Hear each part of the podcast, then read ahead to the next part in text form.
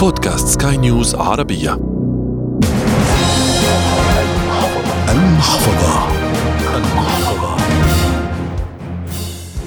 أهلا بكم.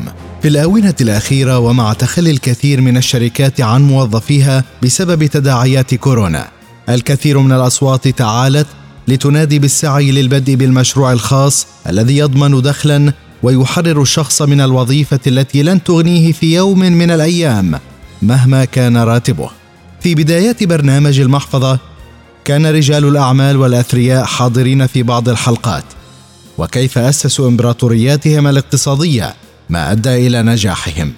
واليوم سنستضيف بعضا من رواد الأعمال الذين وضعوا بصمة لهم في عالم الأعمال وكيف أثر ذلك على حياتهم. في حلقة اليوم أسرة بأكملها صاحبة فكرة نبيلة. والفكرة لا تموت وبسببها الكثيرون لن يموتوا من العطش. مشروع ريادي وخيري وبنفس الوقت يحقق ربحا أكبر من المادي على صعيد العمل الاجتماعي وتوفير الماء لمن حرموا منها. نرحب بضيفنا عمر عبد الله خلفان الذي سيتحدث عن المشروع. أهلا بك سيد عمر. أهلا بكم. حياكم الله. في البداية من أين أتت هذه الفكرة وما الذي يميزها الفكرة طبعا هي أتت خلال دراسة الماجستير في إدارة الأعمال آه، تطرق لنا المحاضر عن آه، مشروع تجاري يدمج ما بين العمل المجتمعي الخيري والتجارة. طبعا هذا المشروع عالمي كان ناجح إن أنت تشتري حذاء آه، عزكم الله وفي المقابل هذا الشخص صاحب المشروع يقدم حذاء للمحتاجين في الدول الفقيرة في أفريقيا. فطبعا الفكرة هذه جذبت انتباهي بشكل رهيب كأن هذه هذه اللحظة اللي ذكر فيها الأستاذ هذا المشروع كأن حياتي بدأت في هذا اليوم. ففكرت الناس تحتاج إلى الحذاء ولكن في أهم من الحذاء اللي هو الماء. أنا اليوم لا أستطيع أن أعيش يعني أكثر عن يوم بدون ماء. فقلت ليش ما نحن نفس النموذج هذا نفس الموديل هذا نعمل أن شركة تنتج المياه ويتم تسخير ريع الأرباح لبناء آبار المياه وإنقاذ حياة الملايين في الدول الفقيرة. ولله الحمد والشكر آه واشتغلنا كعائلة. وكانت الوالد عنده فكرة جدا طيبة، كان هو يقدم صدقات فقال ليش ما تأخذ هذا المبلغ وتجعل هذا المبلغ مثل الوقف الذكي، أنا أعطيك هذا المبلغ وتبني في المشروع وبإذن الله سبحانه وتعالى المجتمع من خلال الشراء هذا الماء راح يدور نفسه، المشروع راح يكون مثل ما تقول مشروع مستدام. نعم. فالحمد لله بدأت الفكرة من خلال منتج مال الامل نحن نحاول نجسد ونرسخ مفهوم العطاء والإحسان آه، من خلال عبوة مياه فقط.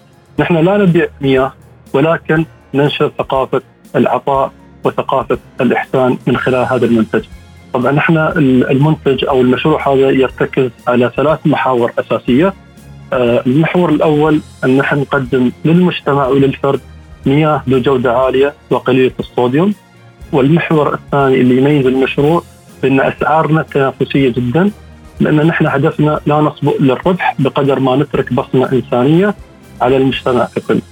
والمحور الثالث واللي في نظري هو الأهم بان جزء كبير من الأرباح يتم تخصيصه لمشاريع سقي الماء وحفر الآبار في الدول الفقيرة مثل ما ذكرت والخبر الأهم أن نحن خلال سنتين فقط من الارباح قدرنا نبني أكثر من ألف بئر في عشر دول فقيرة فقط في عامين. الفرد ما تبرع كل واحد ولكن مجرد ما هو اشترى مياه الأمل هو دخل في منظومة العمل المجتمعي والإنساني ونحن نقدم ما يقارب الدرهم اللي هو يعتبر 80% من الربح. لمشاريع حفر آه، آبار المياه في الدول الفقيرة. نعم جهود مشكورة سيد عمر. ريادة الأعمال ليست بالعمل السهل طبعا ولكن بالتأكيد هناك صعوبات واجهتكم. الآن كيف واجهتم أنتم هذه الصعوبات؟ أنا الصراحه لما بديت العمل التجاري ما توقعت إن العمل التجاري في بدايته تكون في صعوبات.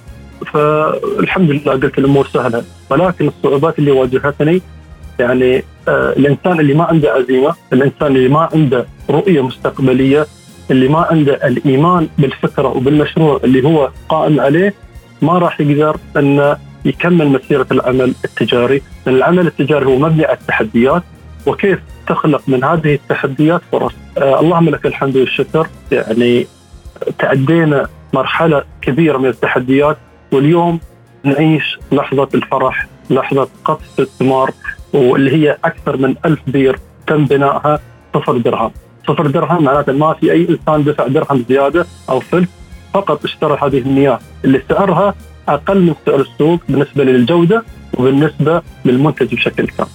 اللهم لك الحمد والشكر. الحمد لله دائما.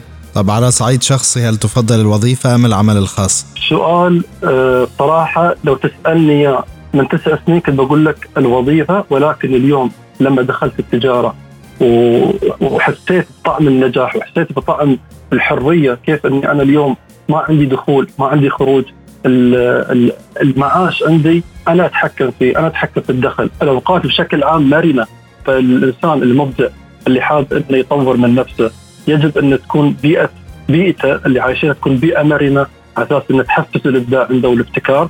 فأكيد 200% أفضل العمل ريادة الأعمال لأن هذا الشيء اللي يناسبني وهذا الشيء اللي أنا قاعد اليوم أستمتع في وقتي وأستمتع في الموارد اللي أنا قاعد آه، أنجزها إن كانت موارد على المستوى الإنساني، على المستوى المادي، على المستوى المعنوي.